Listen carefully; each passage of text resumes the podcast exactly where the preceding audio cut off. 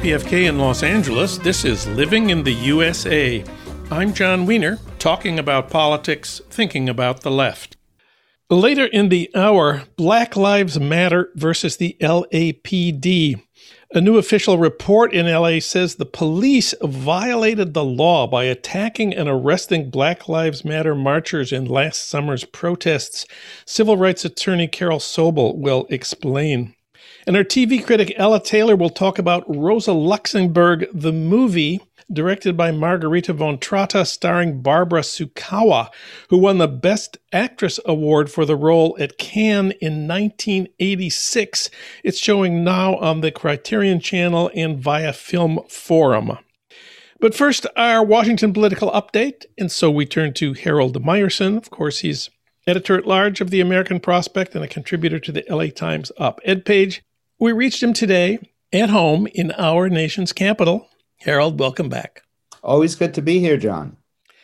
Well, we've agreed that Joe Biden's $1.9 trillion COVID relief bill is the most important piece of legislation, at least since Medicare, which was 1966, 55 years ago. How much credit should Bernie Sanders get for its contents and maybe also for its passage? You know, over the last few weeks, we've talked mostly about Joe Manchin, the most conservative Democrat in the Senate, and his influence on things. But what about the Democratic Socialist who's now chair of the Senate Budget Committee? The bill that became law is nothing like Joe Biden's politics over the last 30 years. It's nothing like the Democrats under Obama or Clinton, but it's very much the culmination of Bernie's politics over this same period. Or am I going too far in giving Bernie credit?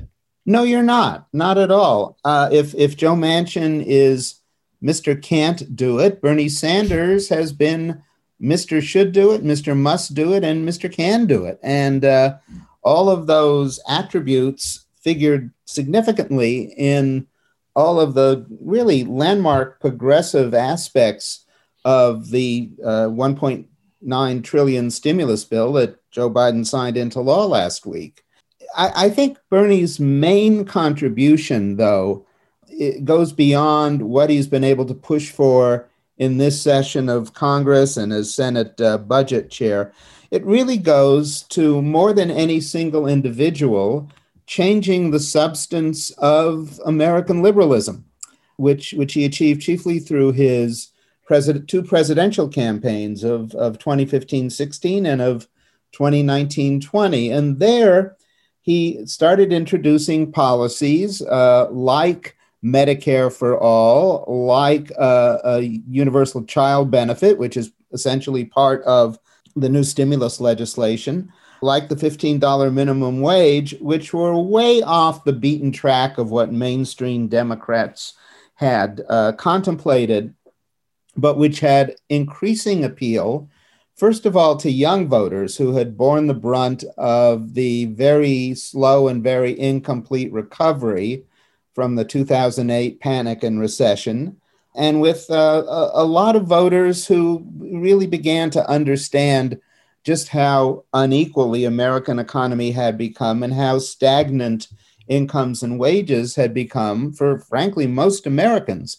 Um, and Bernie really was the first person talking about this, and it, and it really struck all kinds of resonant tones, resonant notes. Uh, got a major reception in excess, clearly, of what anyone expected, including what Bernie expected when he declared his candidacy the first time around in 2015, he didn't anticipate, you know, uh, essentially running a close second to Hillary Clinton. That probably never crossed his mind. But what he was talking about really struck a chord.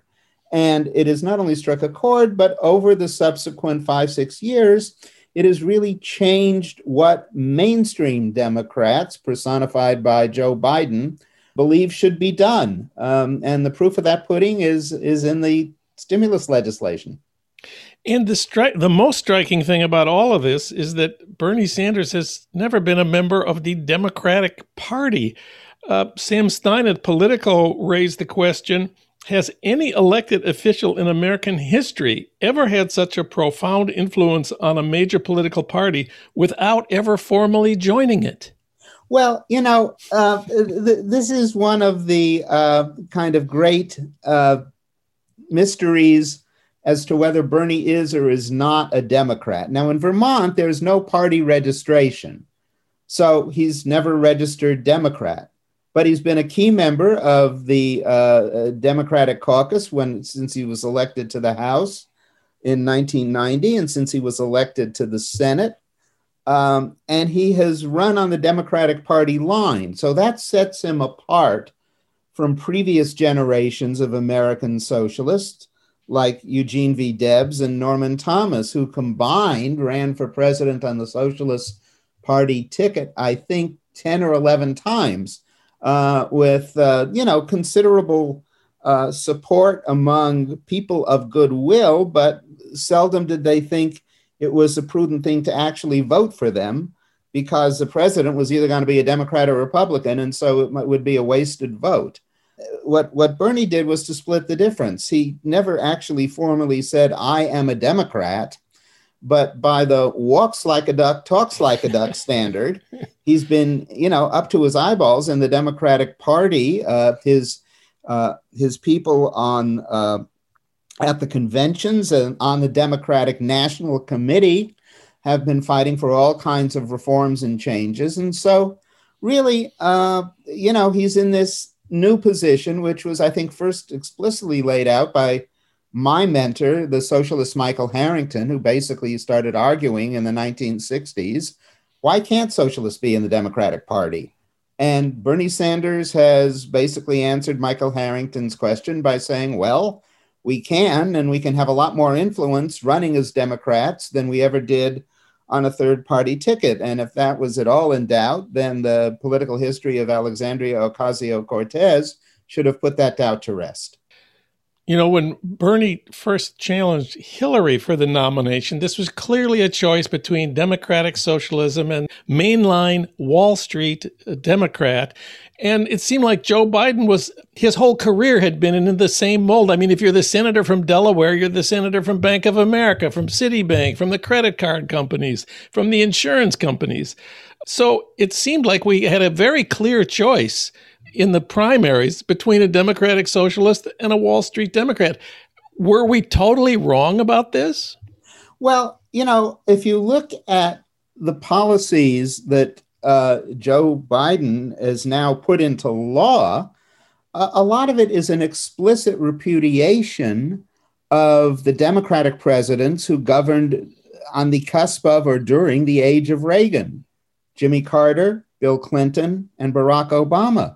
Barack Obama, you know, wrongly settled for a smaller stimulus, uh, hoping to get Republican votes, and it half of the size. Let's say half the size. Half the size. Actually, even less than half the size. Uh, about forty some percent of the size of the Biden stimulus. Bill Clinton suspended the kind of child benefits which were inadequate, but which came through welfare by repealing welfare as we know it. Uh, Joe Biden, through the quite substantial child benefit targeted both to the poor and the middle class and going even up to some of the upper reaches of the middle class, has repudiated that. And uh, the deregulatory policies, which began under Jimmy Carter, uh, are now, you know, clearly uh, going to be under assault by the Biden administration. And so, really, part of the effect of Bernie Sanders and Elizabeth Warren and the Democratic Party's base has been to say enough with the Reagan age Democrats, uh, enough with uh, Bill Clinton's declaration that the era of big government is over, which he proclaimed in his State of the Union address in 1995. We've seen what uh, deregulation and the markets uh, left to their own devices produce. And not just the Democrats, but a clear majority of the American people have said, well, enough with that. Uh, we, need, we need something to equalize essentially the very unequal effects of untrammeled capitalism. Uh, and Joe Biden, who is nothing if not a political animal, understands that. His administration understands that. And that's the direction that they have moved off into. Bernie is well known for his principles, but I think people aren't quite as familiar as with his parliamentary skills, he knows when to fold. Uh, in in the last couple of weeks, he could have fought to keep the fifteen dollar minimum wage in that Senate bill. There were ways to do this. They could have over the majority could have overruled the Senate parliamentarian. The Republicans in the past have fired the Senate parliamentarian for vote, for ruling against them. Bernie decided not to go to the mat for the fifteen dollar minimum wage, even though you know he disappointed a lot of our friends. Well, it, it's not at all clear that the Democrats, even if they had overruled the parliamentarian, had a majority on that. It's quite possible that Joe Manchin and perhaps Kyrsten Sinema would then have voted against the larger legislation compelling the Democrats to pull it out. So Bernie is a socialist who can count, uh, which is very important uh, when you're in a position of legislative responsibility.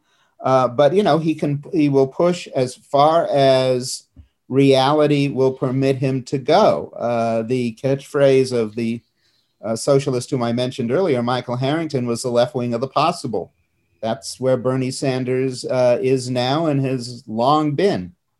So, what's next for Bernie? We know there's going to be this huge Economic Recovery Act, the infrastructure bill, but he's got some other things going too. Well, you know, in terms of the infrastructure bill, it's pretty clear that the Democrats are probably going to have to introduce some tax increases, some progressive tax increases. And uh, on, on Wednesday of this week, uh, Bernie introduced a bill uh, which was co sponsored by the head of the uh, Congressional Progressive Caucus in the House, Rashida Tlaib. Uh, that would have uh, that calls for doing something that I've been writing about for a decade now, uh, banging a drum on, which is creating a surcharge to corporate taxes when the ratio between the CEO's pay and the median worker pay uh, is excessive. And and in Bernie in Bernie's bill, it starts at if it's over fifty to one, then the surcharge goes a little higher. If it's hundred to one, and and and so on. You know, back in the 1960s, uh, the ratio uh, was about 20 to one. When uh, at the time. Uh, much of the workforce was unionized, which gave them a, relatively decent wage. And at the time, uh, high incomes were taxed at a very high rate. Um, like, uh, you know, under Eisenhower, it, it, it, in theory got up to almost 90%. Uh, by the 1960s, it was down to somewhere between 70 and 50%. And then under Reagan, the major cuts to the highest brackets of income tax began. Uh, so that today, um, according to research by two eminent uh, University of California at Berkeley economists, Emmanuel Saez and uh, Gabriel Zucman, uh, billionaires actually pay a lower uh, rate of taxes than uh, you know the average American taxpayer. Uh, billionaires pay at about 23%. The average taxpayer pays at about 28%. And, and a lot of that, you know, is just the complete inflation of the wages uh, and other income of top corporate executives. So this bill would uh, would rein it in, and I hope you know, I mean, it has a lot of progressive sponsors. I, I hope it it makes it onto the floor because this is incredibly popular. I would love to see the Republicans forced to vote uh, on this. This should be uh, the, kind of thing that Democrats can run on in 2022 and 2024. I mean, you know, the ratio was 20 to 1, as I said, in the 1960s. Right now, it's about 320 to 1. So, do we really think that today's CEOs are 16 times better than their predecessors in the 1960s? I doubt it. I don't think so. Uh, what they are is, you know, emboldened by uh, tax cuts to their particular income bracket and a lot more powerful. Um, this is a purely political evolution that has allowed them to lord it over everyone else. And it's through uh, pol- democratic, politically enacted laws that we can begin to establish, uh, you know, a, a, reasonable level of fairness for, you know, for workers who are responsible uh, for the success of corporations. It's usually not just the CEO. And what there's one more thing we need to talk about. We have an update on the union organizing campaign at the Amazon Fulfillment Center in Bessemer, Alabama. We do. And the update is not only has Joe Biden basically come out in support for it, but l- late last week, of all people, Republican Senator Marco Rubio of Florida wrote an op ed in USA Today saying he supported it. But then it was couched in a kind of Republican doublespeak, which, which, which is somewhat remarkable. The reason he supported it, he said, is uh, well, of course, you know, workers deserve fair treatment, but the real issue is Amazon is a, a woke corporation that uh, really is running against what he called working class values, which he said, you know, this might lead to who knows what, transgender bathrooms, that sort of thing. And and and and so the the takeaway was clear. He wasn't. He, he explicitly said he wasn't going to support uh, legislation to make unionization uh, more e- easier, uh, like the PRO Act, which the House has already passed. He specifically said he would oppose that. So the position of Rubio, and, and this is kind of a position evolving among Republicans who are targeting the white working class. So it's the kind of thing you could see out of Rubio or Josh Hawley or Tom Cotton. Uh, the position is yes, workers at a place like Amazon should have a union, but no workers at a place like Walmart, which is a reliable supporter of Republican candidates, should never have a union. And should anyone ever dare to try to unionize an arch Republican company like My Pillow, uh, should be taken out and shot. Anyway, that was Marco Rubio's contribution to the fray, and it was certainly an interesting contribution. Harold Meyerson, read him at prospect.org. Thank you, Harold. Always great to have you on the show. Always great to be here, Jon.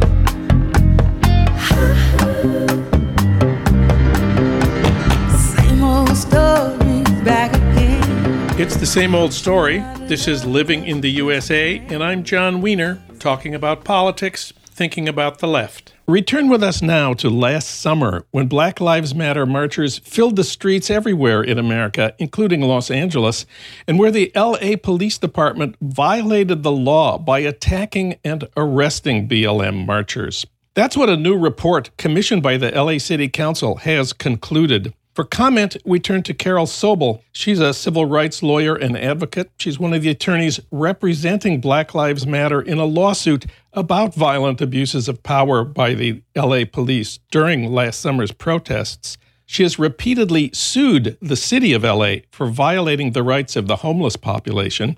She spent 20 years working for the ACLU in LA in 1997, she left the ACLU to start her own law practice.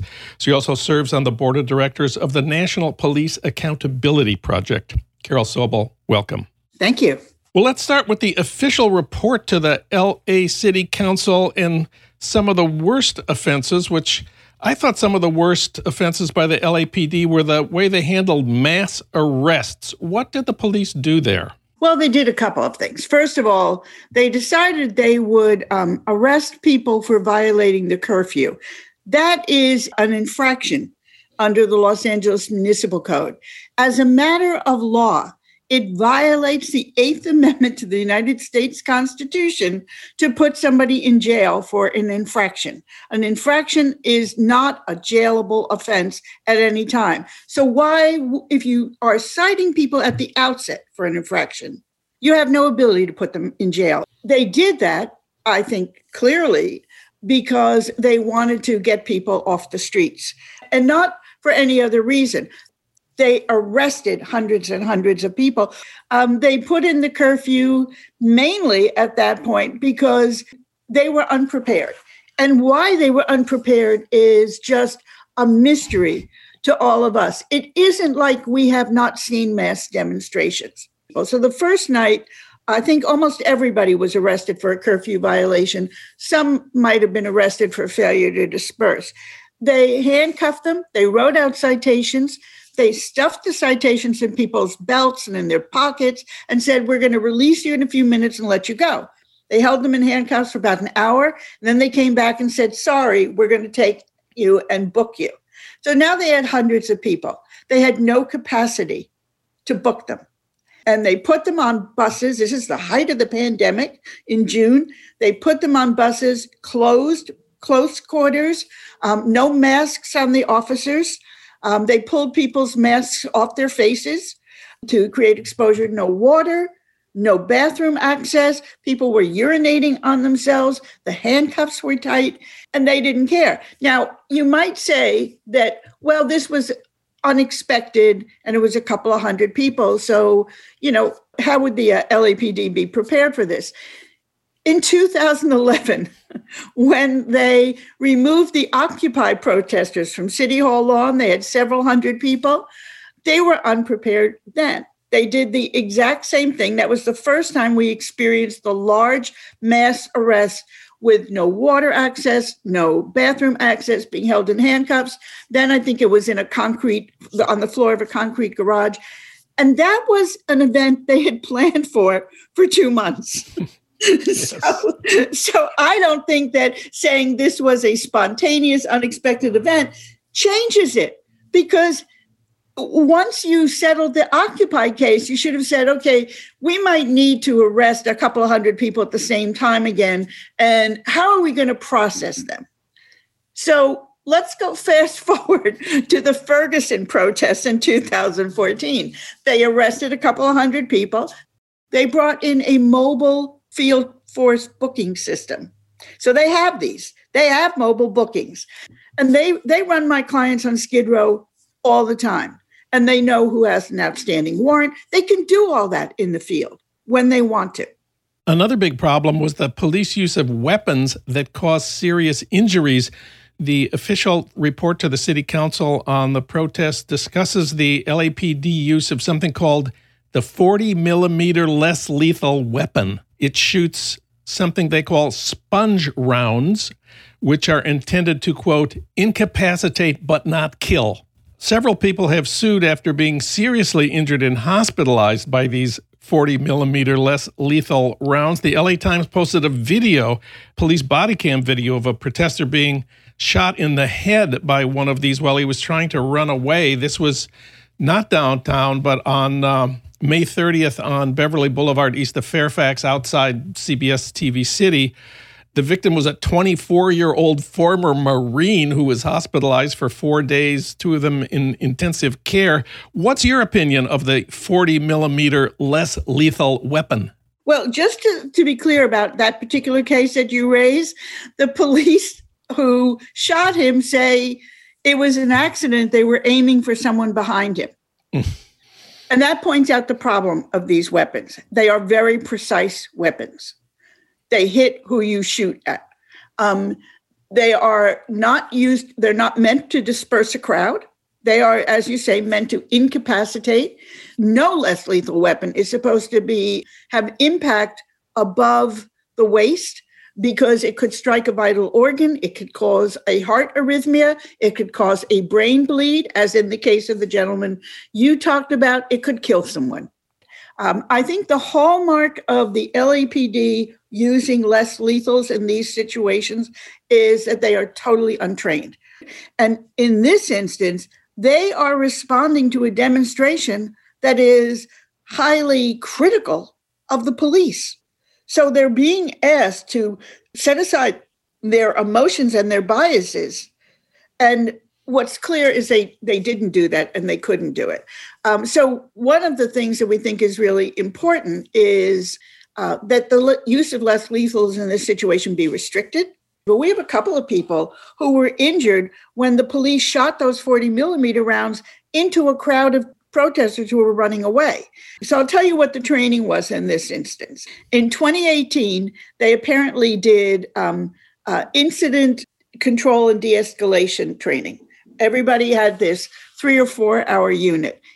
Some people were trained on the 40 millimeter. That was about one hour, less than one hour. Some people were just given the instruction manual and the weapon oh, and said, shoot. Oh, um, what one of the other things that that some of the officers said, well, the 40 millimeter has a sight on it, and the sight is three inches above the barrel, so that's why we hit people in the head. Wrong, because from the waist to the top of your head is more than three inches. So it's every excuse in the book. I will tell you that the two people who shot the, the Marine have been on the force 15 and 18 years, I believe. They they would have gone through the 2018 training, but they have said that they had no training. Hmm. And I think part of that is that some people, all people got was uh, a booklet and said, you know, and a simulator. Um, and so they didn't understand what this was. And people, you know, officers have said they got handed this weapon on the morning of the protest. They had no idea how to use it. And then there's the police use of batons. We call them clubs. The official policy I learned is that officers can use batons to push people in large crowds they are trying to disperse but they are allowed to hit people with batons only when those individuals present a danger. Have I got that right? Yes, you have that right. And the, the, the viral video on all of this, I disagree with the report on this because the report said they didn't find any evidence of, of violations of policy on the baton. The viral video about the May 30th protest of Black Lives Matter at Pan Pacific Park, the officers are seen whacking people, not pushing it. The, the pushing is a jabbing motion, but in order to do that, you have to have a place where people can go. And people were surrounded by the police. So there was nowhere for them to go and yet the police were whacking them in the shins and um, and whacking them in the arms, um, and literally strikes like you were you were you know going to hit a baseball. Those kinds of strikes are clearly uh, barred. The biggest problem with the strategy the police leadership ordered for many people was that they didn't distinguish between the peaceful demonstrators and what the report calls criminal elements who were throwing objects, creating violence, or looting. The police arrested and detained hundreds, eventually thousands of peaceful demonstrators and didn't do enough to arrest the people who were violent or the organized looters who were taking advantage of the police attention to the peaceful demonstrators. You know, if it weren't um, so sad, it would be funny. It was like a Keystone Cop movie, watching the videos of the police with protesters sitting cross-legged in the street, chanting. They were, you know, very, very peaceful. And a block away, not even that sometimes, were all these looters. And, you know, you're sitting there and you're thinking, how about putting officers on that street? and having fewer officers surrounding the people sitting cross-legged on the street peacefully. So here's what Chief Moore said at a press conference when that the video of that event in particular went viral. Chief Moore said, when we are doing a task, we can only focus on that task at the time. And so, as many of us said, one reporter said, Really, Chief? Shouldn't you have focused on the looters then? and let people continue to march through the streets chanting. Um, the looters were completely unattached to any protest activity. If you can't walk and chew gum at the same time, maybe what you could do is walk and let the gum chewing wait till later. okay. But um, it, it's just a, a totally uh, unacceptable excuse and a uh, terrifying example of how misplaced the police effort was because their focus was on their enemies, and their enemies were the protesters. You know, I have to say, you and I have been doing these interviews on the radio for a long time now. In 2000, when the Democratic National Convention was in LA downtown and there were protests there, you were working as an official observer when the LAPD attacked demonstrators. Uh, um, and uh, I remember asking you in a live on air interview, what was it like to be shot between the eyes by a police rubber bullet? You probably remember that incident. I remember that incident very well. Um, it was terrifying. I, I I didn't know what had happened. That was the first time the LAPD used rubber bullets against protesters. Another woman who was on top of a flatbed truck, she lost an eye, and had they uh, had the bullet that struck me, uh, it struck me right between the eyes at the top, the bridge of my nose. Had that bullet been a half an inch either way, I would have lost an eye. Um, so I was really lucky. All I had, in addition to a pretty bad concussion, was a fractured, a subdural fracture of the nasal cavity, which gave me the most excruciating sinus headaches for for probably um, six months after that. Um, but but I was I was lucky. In that particular instance, for the woman who lost her eye, and for me, we were the two most serious injuries. I think in in in 2000, the officers were not properly uh, well, they were trained. They they knew they were supposed to shoot the rubber bullets at the ground. They shot at our heads, and I actually have a um, a photograph in my office. He actually captured the moment of the officer pointing his gun up at this woman. Mm-hmm. And so I keep that in my eye along with uh, in my office along with a picture of my um, my injury to um, remind me uh, what I do. But just to to to let your listeners know that night, the reason I wasn't at the front line at that point when I got shot from 80 feet away by an officer across Olympic Boulevard, the reason that I was not at the front line was because I already had a concussion because an officer on horseback had had whacked me in the back of the head with a baton and two horses had trampled me. So I was trying to avoid injury standing 80 feet away and I got shot between the eyes. And you may recall, you may recall that uh, after the LAPD Rampart scandal in 2001, the LAPD was put into receivership by the Department of Justice. We had a federal judge overseeing the LAPD for 12 years, one of the longest consent decrees in American history. Under the consent decree, the LAPD agreed to undertake dozens of reforms to check officers' conduct and subject the department to regular audits by a monitor. That ended in 2013, eight years ago. In the process, we got a new reforming police chief, Charlie Beck. They made a big deal about recruiting people of color and, and women. We were told then the LAPD had changed. So now we are back to um, the the dispute that I have with some of my friends, Connie Rice in particular, is whether we are back to Daryl Gates, whether we are back to Bernie Parks, or whether we are back to Ed Davis. pick pick your evil here, mm-hmm. um, and it is uh, it is really problematic. The city is being sued again for falsely identifying people as gang members. Now they haven't killed anybody that they falsely identified as gang members, as they did in the in the uh, the um, uh, the crash unit and the Rampart scandal.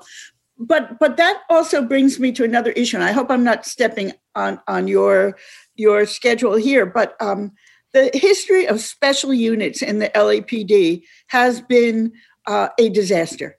It has been an extraordinarily expensive disaster. One of the highest individual uh, payouts in the um, in uh, for police misconduct against the city was somebody who was in the Rampart case and who was uh, paralyzed. There were a number of them. I, I was trying to add up the cost of the Rampart scandal last night, and it is enormous.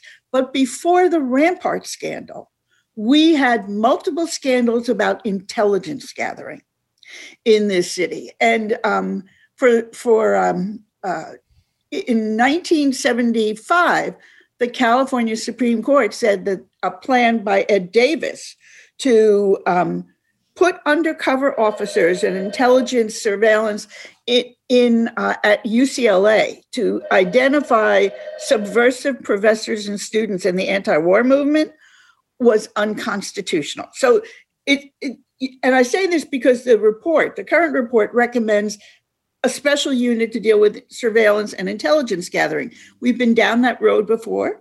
It's been a disaster. What we know about the LAPD is they cannot do anything like this in a lawful manner. Um, so, 1975, the plan to go after anti war people uh, is uh, thrown out by the California Supreme Court. 1984 is the Coalition Against Police Abuse. This is Daryl Gates's baby with Michael Zinzun, who is a friend of mine at the, at the head of this organization. Um, the city pays out almost $2 million in that case. But they, did they learn? But then you say to yourself, did they learn their lesson? No, because then when Michael ran for public office, the LAPD started a smear campaign, sort of an undercover smear campaign. And then the city paid another $3.5 million to Michael for um, perpetuating the, the violation of his civil rights. Um, the 1984 settlement was part of a series of lawsuits called Red Squad lawsuits. There have been these Red Squad intelligence units around the country, and, and uh, the American Friends Service Committee had funded lawsuits in San Francisco, in New York, in Chicago, in Los Angeles. There were seven in all, is my, my best recollection of this. Um, and the, the way the LAPD lawsuit broke open was the capital lawsuit was somebody went to court one day and saw this guy in a police uniform, John Dial. He was a captain in the LAPD. He and his wife Connie were both undercover. And although they were married, they either attempted to or had intimate relationships with people who did not know they were undercover officers um, and who were activists. I know one person who was just devastated, just dropped out of everything. So somebody went to court, saw him in a police uniform, and said, "John," you know, uh, and and that's how we knew he was infiltrating. Uh, that we were being infiltrated, and a lot of organizations. The LE, the uh, LAPD infiltrated the ACLU um, and a lot of other community organizations. And true to form, the people who infiltrated became the instigators of trying to get something violent done and people pushed back on it. Nothing like that happened but they went after people and when they got caught uh, there was a, a mainframe in stephen gates's garage. He was daryl gates's brother and they all the information was turned over to him so the lapd wouldn't have it. When they got caught they also gave this information to a group called western goals foundation which then used it to blacklist people from being hired in environmental jobs and in a lot of jobs that were run by these corporations, sort of like the the the, the precursor of the Koch brothers. That recommendation made me rethink all of this. Um, I was class member in the Western Goals lawsuit because they had collected a lot of information uh, about me. There's nothing interesting about me other than I work I day and night. Um, but, but you know, it was, um, it, and it's sort of like here we are back here again. 35 years later, we're back here again. They have shown over and over they cannot do it. Well, the LA Times reported on this story, quote, lawsuits drove much of the meaningful change the LAPD has implemented after heavy-handed and undisciplined responses to past protests, close quote. Right now, you're one of the attorneys representing Black Lives Matter in a lawsuit against the city of LA. Uh, tell us about that lawsuit. So, Black Lives Matter is uh, a lawsuit about the um, uh, the events of basically May 29th, I think it's the first night in LA, through um, June 3rd when they when the city stopped the curfew and stopped uh, the mass arrest. These were the George Floyd protests, and um, there were about around 4,000 people arrested, and we've alleged that all of them had their rights violated when they were uh, arrested and held for hours on these buses buses with no air filtration, no ventilation. Um, the windows were deliberately kept closed. Everybody was handcuffed. People's hands were turning blue. People still have nerve damage from it. Um, there were no bathrooms. I know the police are saying that, well, people were only held on average one or two hours. That simply isn't true. Some of the people who were arrested in one area of the city, such as Hollywood, were driven out to Van Nuys. Anybody who drives in Los Angeles knows that would take you longer to get out there. When some of the people were driven out to Van Nuys and there was, or, or some other place in the valley, there was no room there to do this. So they were driven down to the harbor. Mm and people remained on the bus driving around the city. You know, a lot of people were brought to closer locations. So we are seeking damages and we are seeking change. Uh, we've also moved to limit or prohibit the use of less lethals. We think that 40 millimeters have no place in this and that um, uh, there's no reason to shoot people, uh, to disperse them. We are challenging the fact that people were kettled, which is a, a, the, the term that we use, and it comes from actually how the British policed the Irish. Um, it was the black kettle They would surround them um, with police, and that's where the term comes from. We are challenging uh, all of those things. We are challenging the fact that people were taken into custody when they should have been released on an infraction. And as we've said to the to the Los Angeles Times, which asked us for an estimate of the value of the case, we think this case is is is probably going to cost the city about forty million dollars, and that's a very modest amount for for everybody. And some people were very seriously injured. We'll be negotiating those injuries separately as we did in the mayday case. One woman had her jaw fractured. Uh, people were as you pointed out earlier people were hospitalized with head wounds. The, the marine it has a separate case but we have other people in our case who were hospitalized with head wounds. And it is uh, it's just um, stunning to me that we could be here again. And just so you know, I actually have been doing this in 1993. I spent the better part of six months in the basement of the LAPD personnel building on Vignes near the county jail, uh, rewriting the crowd control manual after the Rodney King uprising. Uh, with Carol Watson, who was a great police misconduct lawyer here in Los Angeles, and Robin Toma, who now heads our civil rights commission in the county. Um, and uh, among the people involved was uh, a lieutenant from Metro, uh, Michael Hillman, who um, has turned out, you know, to be um, an advisor to a lot of different cities on what they're doing wrong. The other thing, uh, and I just want to make this really clear, is that we've litigated and over and over is the dispersal order. This dispersal order has to be heard. You have to give people a legitimate chance to leave and tell them how to leave. And this was the core issue in the Ferguson case that the inexperienced incident commander there um, was uh, just arrived and five minutes later gave a dispersal order that uh, was totally inaudible for almost everybody who was there. Um, and when people thought they were complying with it, he decided they weren't complying. And so he started chasing them and had the police chase them. And, you know, I think most of us, if the police start chasing you, your instinct is going to be to run. Yeah. and then it sort of, it sort of compounds from there. So we thought that, that after that, you know, it would be a little bit differently. And in one of life's small ironies, um, the city paid the settlement in the Ferguson protest case from 2014 the day after George Floyd was murdered. Carol Sobel, she's one of the civil rights attorneys representing Black Lives Matter in its lawsuit against the LAPD. Carol, thanks for everything you do, and thanks for talking with us today. I hope the next time we talk about something different, we don't have to come and talk about this again. Okay. okay. Thank you.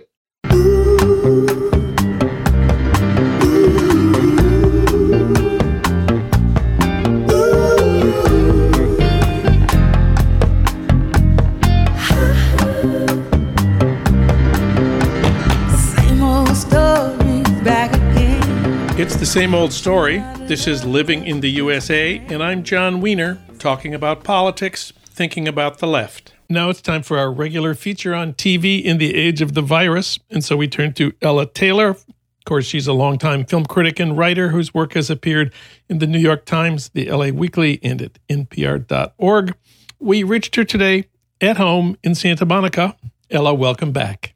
Thank you, Jon. Happy to be here. Well, today we want to talk about Rosa Luxemburg, the film. It was directed by Margarethe von Trotta. Of course, it's about the Marxist revolutionary of the World War I era, and it's playing now on the Criterion channel. Tell us about Rosa Luxemburg, the film. It is playing on Criterion if you have membership, but if you don't and still want to see it, Film Forum in New York, which has a virtual presence and is opening opening physically quite soon, but it's playing virtually there. And uh, if you get a ticket there, they will um, put you through to to Criterion, where you can watch it without, you know, becoming a member. We wish Rosa Luxemburg a happy 150th birthday. Yes. the film uh, on Film Forum is part of a retrospective of the outstanding German actress uh, Barbara Sukowa, who has made several films with Margarethe von Trotta, one of them quite recently and quite good, the Hannah, uh, where she played Hannah Arendt in, well, 2012. Uh, von Trotta was best known really with the launch of her career for The Lost Honor of Katharina von Blum, which she made with her then husband, Volker Schlöndorff. She's now 79 years old and she's, I think, considered to be the queen of uh, New German cinema. I find her films in general to be directed with rather a heavy paw um, largely because she's not the greatest screenwriter in the world. Her, her screenplays are uh, very expository, very, you know, the characters are speaking history rather than speaking their daily lives. And that, I think, also weakens this film, Rosa Luxemburg, which was made in 1986. She does not like to be called a women's filmmaker, and yet she's made numerous films with very feisty women at the center. And of course, Rosa Luxemburg was the feistiest of the lot. This is kind of a love letter to Luxemburg, who I, I think it's fair to say has been treated with some ambivalence by historians of the left, uh, depending on whether they espouse her um, revolutionary politics. She was quite openly for the dictatorship of the proletariat. Um, and uh, the the film covers the intersection of her private and public lives. Once she became uh, a German citizen, she was born in in Poland to a Jewish family, but became a German citizen. I think because she felt that uh, revolutionary activity in Germany was where it's at and where she wanted to be, and it portrays her as probably what she was a fearless and passionate firebrand and a great orator and Marxist revolutionary. Uh, and also, uh, I think one of the things this film brings out that is less known about Luxemburg is that she was actually a fairly ardent early feminist as well. I think it came secondary to her uh, class politics. Um, she was uh, she worked together with Karl Liebknecht until they fell out and then they fell back in again towards the the end. And she's very the film shows her very caught up in internal conflicts within the, the, the German far left including um, her lover uh, and Liebknecht. Um, not particularly because she was uh, a quarrelsome type but rather because there were quite serious divisions within uh, the Communist Party in particular and uh, it's framed by uh, her letter writing uh, in her final imprisonment in Berlin after she was accused of inciting an, an insurrection uh, Sukowa uh, could probably make any character live. She's a marvelously expressive um, actress who, although she's very suited to playing these firebrand types, she doesn't overdo them. Uh, and that, I think, is the strength of, of her performances. So she really brings the film to life, and the other performances are, are, are, very good. And the directing itself is good. It's just that the screenplay is so leaden and so wooden that you could almost recite each line before it comes up. she came to a horrifying end. She was never one to pipe down for the sake of either saving her own skin uh, or for the sake of, of saving the party. And although she was, she comes over in the movie as a brilliant strategist who knew when, as she put it, the proletariat was not really ready for revolution. So she would try to restrain others. Um, she also, I, I, guess you could say, she, I mean, you may have more light to shed on this as a historian, Jon, but um, uh, she was responsible for the 1919 uprising in Berlin, which landed her in prison and uh, brought her an absolutely horrifying end um, in a canal in Berlin where her body was thrown. Um, and a couple of, uh, I think it was a couple of decades later, a body was identified as her, but not everybody was sure that it really was her her body. And uh, I, what I would say is that I wanted more from the movie. I mean, the, the, critic's dictum is never to tell the filmmaker what film they should have made, but I wanted to hear more about uh, her early life in a Polish Jewish family where uh, her mother was actually quite religious, but her father introduced her to liberal concepts, which really launched her on a career which went far beyond his beliefs. Um, she had a limp as a result of a childhood injury, um, which lasted all her life. But it, according to the film, it doesn't seem to have stopped her attracting almost every man, man who came upon her. So she had a very active love life uh, and was actually pretty faithful to all her men. And I wish the same could be said of the men themselves. I understand that Barbara Sukowa uh, won the Best Actress award at the Cannes Film Festival for this role. Yes, and I I think that it was well deserved because although the film is is uh, pretty didactic, um, Sukowa brings a complexity and uh, a depth to the to the role that really makes makes the film and really makes it uh, a very moving film to see. So, Rosa Luxemburg, the film by directed by Margarethe von Trotta and starring Barbara Sukowa playing on the Criterion channel, and you can get there via Film Forum. And now for something completely different a movie that's not about a woman who was a Marxist revolutionary. No, indeed. Uh, although this film is another kind of love letter, uh, and perhaps less successfully. Um, the film is called Audrey, so you will by now have guessed that it's about uh, it's a documentary about Audrey Hepburn, a new documentary which has just opened on Netflix. It's directed by Helena Coan, who I believe is British. And if you are a Audrey Hepburn fan, and I've never met anybody who wasn't. You won't learn a whole much that's new from it, but it's very nice to to remake her acquaintance, even if she had long periods of unhappiness in her life. There's some lovely commentary from the talented film critic uh, Molly Haskell throughout the movie that put that places it uh, in a context which otherwise the movie doesn't work very hard to do. The thing about Audrey Hepburn is that she never dies. I mean, when I was a teenager, all my friends and I wanted to be her. And my daughter, who's now 23, when she was 15, she also wanted to be Audrey Hepburn, and so did all her friends.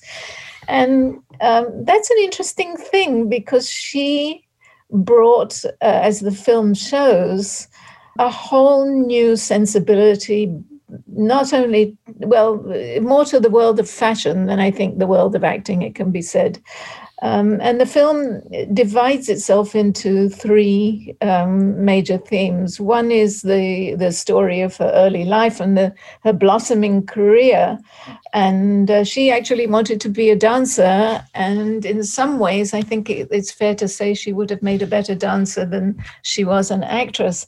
I think what attracted people to her, and I think especially men is the i mean she's she's a, a pixie girl without the manic part. You know she's small and frail but she also uh, the thing that was nice to make acquaintance with again was that extraordinarily innocent smile of hers that was completely without guile, um, that seemed to be part of her, uh, and that showed her delight uh, in her early career um, in Roman Holiday. A friend of mine's father did the makeup for My, My Fair Lady. We all got to see the see it at the premiere um, all dolled up in our little taffeta dresses. and uh, she's marvelous in that, um, opposite Rex Harrison. And then, of course, breakfast, breakfast at Tiffany's, which uh, a lot of women don't like as much as men do because she's playing a cool girl there. but an extraordinarily innocent, sweet, and often rather sad cool girl. But I think that the thing that really brought her onto the international scene was her lifelong alliance with the Givenchy fashion house.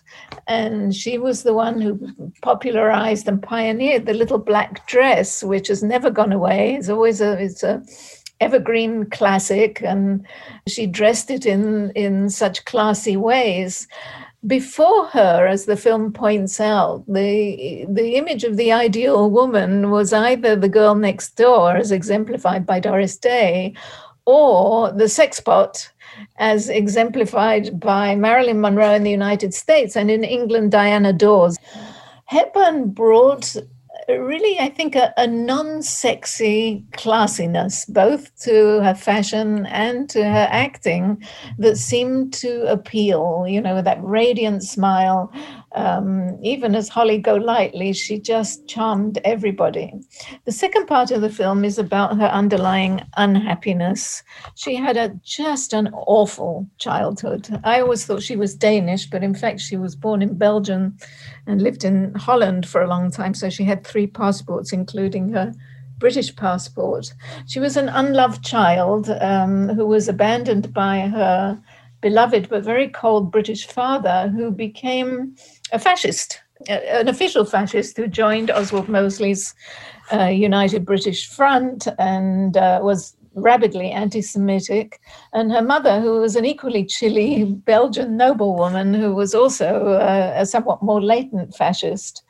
The father uh, abandoned the family when Hepburn was six. And so she, you know, she kept trying to find love all her life. She married the actor Mel Ferrer and they were happy for a number of years, uh, but he kind of drifted away from her and then a disastrous marriage to an Italian psychiatrist named Andrea Dotti.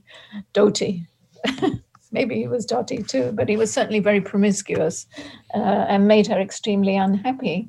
And the third part of the film is about her happiness as a UNICEF ambassador, where she really found the antidote to her childhood, I think it's fair to say, is that I think, like Princess Diana and and other people with troubled childhoods, she really gravitated uh, and enormously enjoyed uh, being kind to and providing for impoverished or otherwise unhappy children, especially in Africa.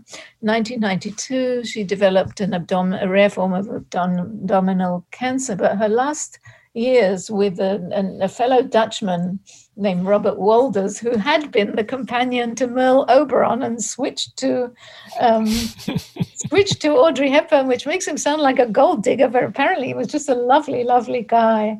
So it's a great film to watch. It's not particularly new or groundbreaking, but I enjoyed it enormously, uh, and it does uh, rather effectively show why her reputation has never really flagged, even in the years uh, after her death. That's Audrey, the documentary about Audrey Hepburn, showing now on Netflix. And we have a little bit of time left for one more. Okay, I'm going to tell a very quick story here. In 1962, I came downstairs at my parents' house to find my father pacing around the living room saying, Good God, old Grev was a spy. Now, old Grev, I've been hearing about Greville Wynne from my dad really uh, since my early childhood because he was in my father's regiment during World War II, and he was my father's favorite person there. I, I, somehow bumped him up to his commanding officer, but it seems, in fact, that he was a private. And this film tells the story um, of Greville Wynne, who's this very anonymous, ordinary businessman, not an outstanding personality in any way, who was co opted by the American CIA and British MI5 to be a courier between London and the Soviet Union, precisely because of his anonymity, that nobody would really notice him, in order to carry crucial intelligence uh, between the Soviet Union and Britain to defuse the Cuban Missile Crisis. For his pains, he was caught and imprisoned and tortured for eight years, which was something that my father had no idea. They lost touch after the war.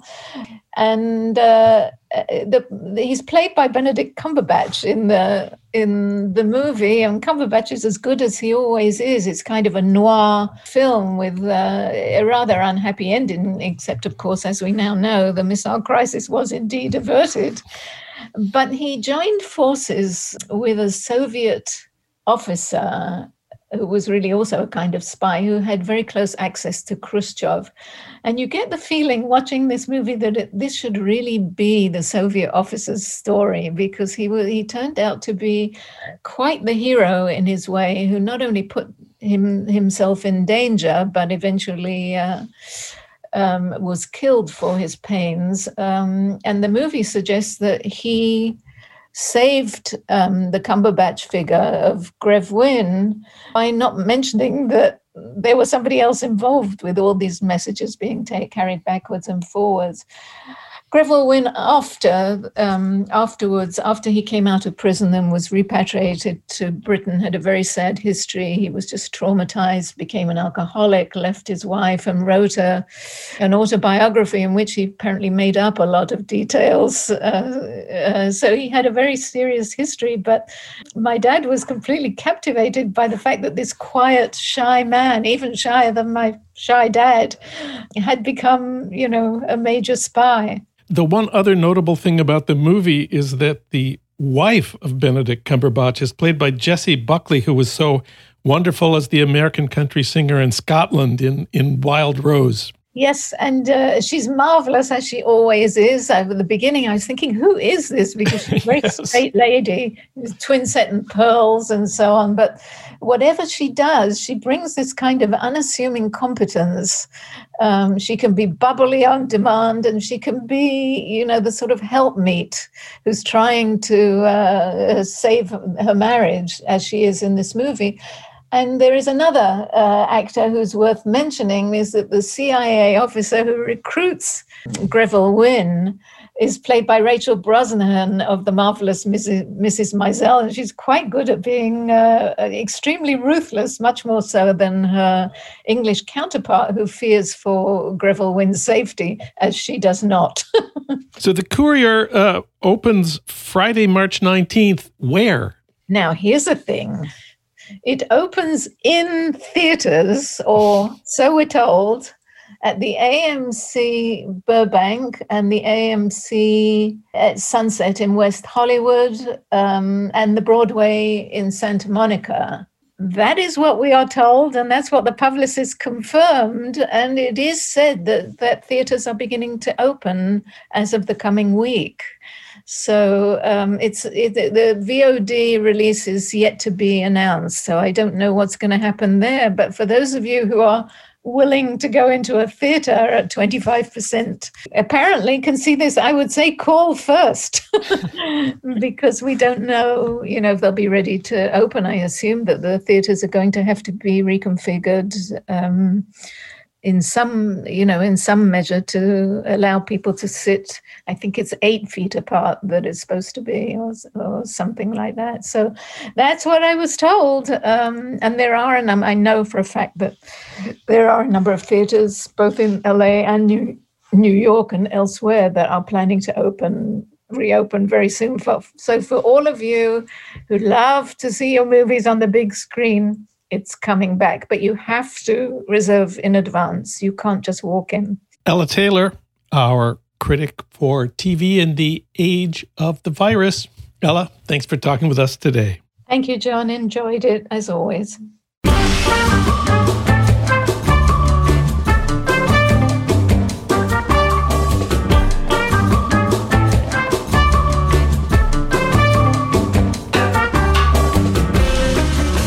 That's it for today's Living in the USA. Our sound editors are Will Broughton and Alan Minsky. Our social media maven is Renee Reynolds. KPFK's programming traffic director is Matt Perez. KPFK's general manager is Aniel Zuberi Fields. Thanks as always to Ry Cooder for our theme music Mambo Sinuendo. Living in the USA is recorded and produced at our Blythe Avenue studios in Los Angeles. If you miss part of this show or any of our recent shows, you can listen online anytime you want at livingintheusapod.com. I'm Jon Wiener. We'll be back next week talking about politics, thinking about the left, and living in the USA.